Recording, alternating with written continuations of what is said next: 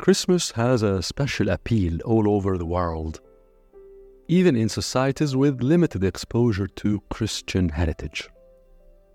This is because the idea inherent in Christmas is ancient and resides in humans' collective psyche. In this collective psyche, Christmas is the birth of light, the rise of the sun after its weakness, and for many, its absence. It is that momentous point in Earth's relationship with the sun, which we now know is the winter solstice, the moment at which night's darkness begins to diminish. In the northern hemisphere, where the majority of people have always lived, and the day begins to grow again. This is a long moment from the 21st to the 25th of December, a moment many ancient civilizations, chiefly the Egyptian, saw as a transition, uh, the sun that the ancients perceived as almost dead in the period before the winter solstice is slowly reborn again at the end of these days on 25th December. Not surprisingly, in Egyptian mythology, Horus, a manifestation of the god Ra, that roams the sky and incorporates the sun in its entity, disappears every year on 21st December only to return to be born again on the 25th. Horus undergoes a form of death before his resuscitation, his coming back, his resurrection from a world unseen to the world seen, bringing with him warmth, growth, and life. The same idea existed in ancient Mesopotamia, Iran, pre Christian France and Ireland, several South American cultures, and, of course, in Greece, the early students of ancient Egypt. All of these societies venerated the days from 21st to 25th December as they realized they, those days, signify a momentous point in Earth's relationship with the Sun, the grand giver of light and therefore of life on earth. The forms of veneration differed according to the religious traditions of these societies. Invariably, however, they were subtle and secret for the elite, simple and public for the rest. And so, indeed, at the basic level presented to the masses, many societies worshipped the suns or gods that represented it, sun gods. However, for those with a more sophisticated understanding, the veneration was a deep appreciation of and gratefulness for the cycle of light and the energy seeping through it. Early civilizations understood that life in our observable universe follows and reflects patterns whether in plants, trees, mountains, oceans, animal behaviors, or in celestial phenomena.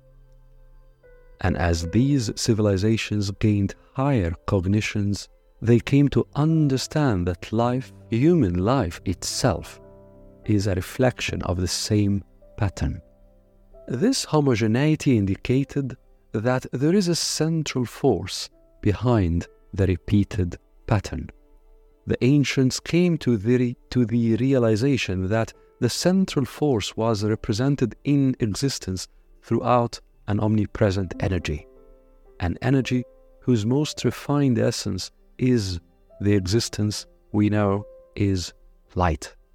In this thinking, attempting to understand the repeated pattern was a way to follow this energy, to follow light, a way to push human cognition beyond merely living the cycle of life beyond knowing the cycle of life to reaching with the mind the farthest outer expressions of the power behind this cycle, the power of which light is a part.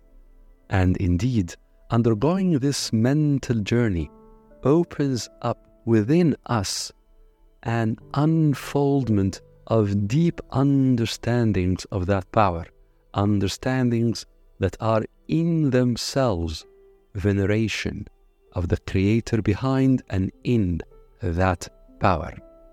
Through this energy, humanity evolved different conceptualizations that connected the cycle of light humanity observed in and all around it with that power, that creative force they sensed but could not see. For the many, these conceptualizations were reduced to the most powerful expression and source of this cycle of life light, and ultimately uh, the sun. And so, in these reductions, sun gods appeared, and in these simplifications, these gods were historicized and personified.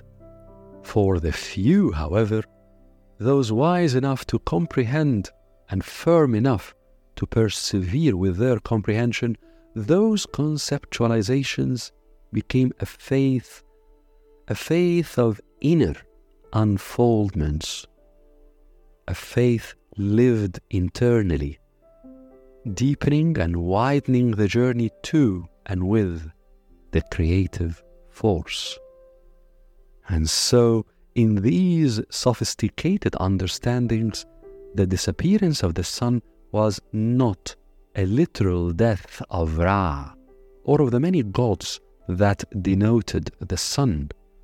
Horus was not a historicized person who had undergone a journey with his venerated mother in which he suffered his passion, witnessed the death, became a part of a resurrection in the Holy Trinity comprising alongside him his mother and father before achieving his eternal divinity. No, the death of the sun, the disappearance of Ra, was a metaphor. There was much more in the winter solstice than the simplistic birth of a sun god. The real meaning was the return of the sun, the symbol designating light, the most ubiquitous form of the creative force, and its endowing us with life on earth. Posing with the essence of this idea in the days of Christmas, the moment of solar transition was posing with the divine presence.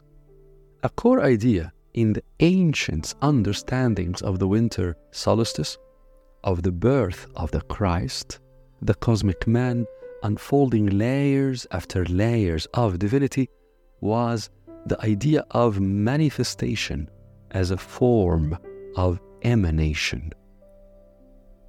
The two meanings are interconnected.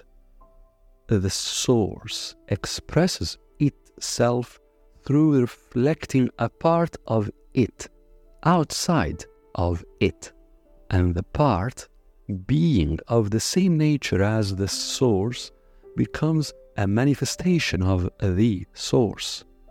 Ra, the divinity behind the light of the sun, is Horus, the presence of the sun, of light in the observable universe. Here, there is no historicity, no personification, no birth of any one man, but the eternally repeated pattern of an idea that represents what is ineffable, what is beyond human cognition in conceptions that the human mind can approach. Rigor was key in this school of thought. In rigorous observation of life, of nature, what the German poet and philosopher Goethe called immersive seeing, one comprehends the cycle of life and its repeated patterns. And by persevering with this open, intelligent observation, one is gradually graced with elements of the wisdom that begins to be unfolded in front of his or her cognition. With perseverance, what Sufism denotes the grandest form of jihad, controlling our materiality in pursuit of our divinity. One gets closer and closer to mature conceptions of the Source. The magic of grace is manifested within us. And as in the winter solstice, light is born in us. Christ, the cosmic man with layers and layers of divinity, comes into being. In Christmas, we rejoice at the return of light. Its rebirth again in our world. And with this, we celebrate sustenance of our life. In ancient schools of philosophy, we also celebrate that birth of elements of divinity within us in these understandings, it is a moment of gratefulness for the Creator who had endowed life with expansion after a point and a period of contraction, as well as endowed us with the grace of His presence. In both celebrations of sustenance around us and of light in us, Christmas is a transition from darkness to illumination and so is full of joy. Indeed, glory for God in the highest, on earth peace and goodness toward all.